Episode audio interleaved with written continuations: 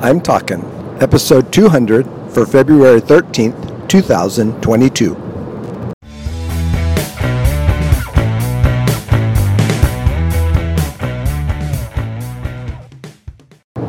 This is Joel from the I'm Talking Microcast, where I share my thoughts on a topic that has piqued my interest this past week. This week, we're talking false.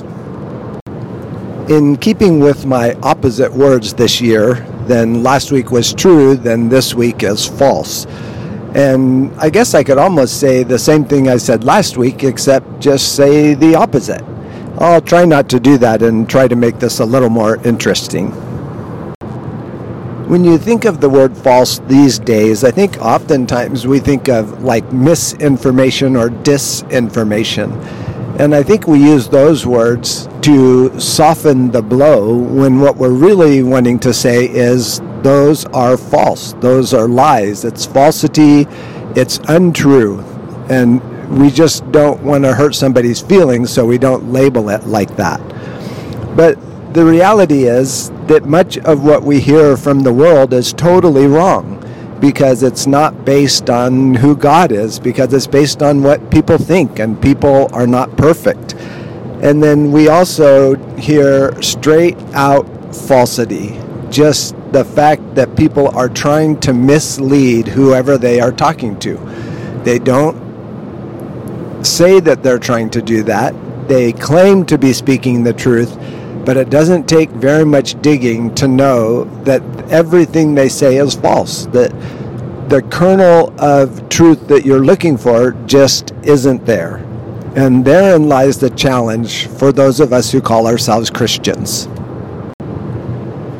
As Christians, the harshest thing that we probably could say is there are only two paths, and one is following Jesus, and the other is following Satan. And that seems really harsh, but when you look far enough down the road, there are only two destinations. One is with our Father in heaven when we call ourselves Christians and claim the name of Christ, and one is spending eternity with Satan in hell. So there are only two roads. And we know from the Bible that Jesus calls Satan the father of lies, or you could say the father of false information. And he tells people that they are following their father because they lie, and that is the only thing that Satan knows how to do. And we see that from the very beginning in Genesis. And so, how do we know how to separate the wheat from the chaff, which is the good from the bad, or in this case, the truth from the false? In my opinion, there's only one way to recognize what is false, and that is to spend as much time as possible with what is true. And we know that to be God's Word. And so we need to spend as much time as we can being grounded in God's Word so that we recognize the false when it's before us, regardless of how subtle, regardless of how hidden, that we recognize that. And so, how do we stay grounded in God's Word? Well, a couple things we can do is we can surround ourselves with peers or people who are grounded in God's Word, who use God's Word for the basis of their life. We can listen to those gifted preachers who are grounded in God's Word, who preach the Word of God so that we understand when we come against things that are false. And third, we spend time personally in God's Word so that we ourselves are grounded and know what God's Word says so that we know when we hear things that are false.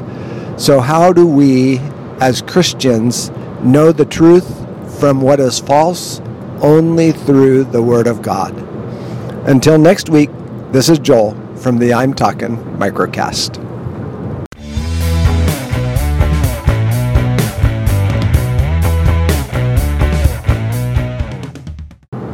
On a final note, I have to apologize for the audio quality. I was running short on time this week and ended up recording this microcast in the vehicle on my way to see my brother. I hope it's not too bad and that you still enjoy listening.